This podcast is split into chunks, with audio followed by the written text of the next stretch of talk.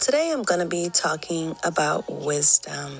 James 1 and 5 says, If any of you lacks wisdom, you should ask God, who gives generously to all without finding fault, and it will be given to you. I love this scripture because it's very simple, it's very basic, and God calls us to ask for wisdom and that He's going to give it to anybody who asks for it. Well, you may say, What is wisdom?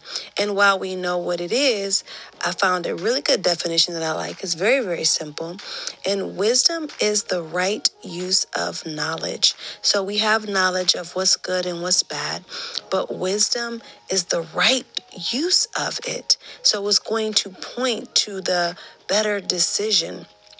Proverbs 120 and 21 says, Out in the open, wisdom calls aloud. She raises her voice in the public square. On top of the wall, she cries out.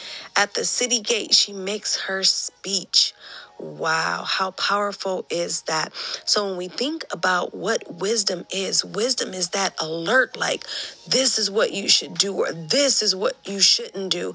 And that's why Proverbs is so descriptive and it's saying that she cries out on top of the wall and she's at the city gate. Basically, wisdom is everywhere, and wisdom is a different understanding from God's perspective. But we have to look for the wisdom in the situations, we have to ask God for that that wisdom because He wants to give it to us, because He wants us to use knowledge right and to be caution, um, to be cautioned when we're um, walking into situations. And so it is available to everybody who asks. So I want to encourage you today to just ask God for His wisdom in whatever situation that you face. And sometimes the answer may be obvious, but sometimes there may be a little bit of a struggle.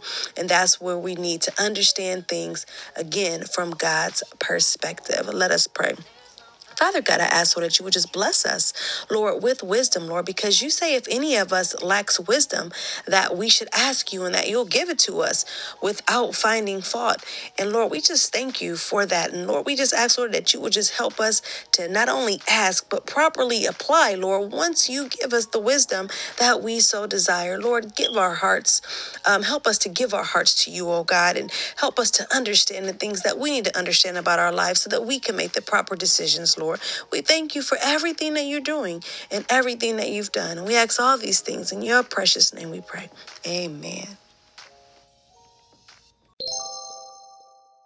If you would like to know more about me, please visit my website, www.loveariston.com. You can also find me on social media Facebook, Ariston CM, or Instagram and Twitter. I'm so Ariston. Thank you so much for listening, and don't forget to grow.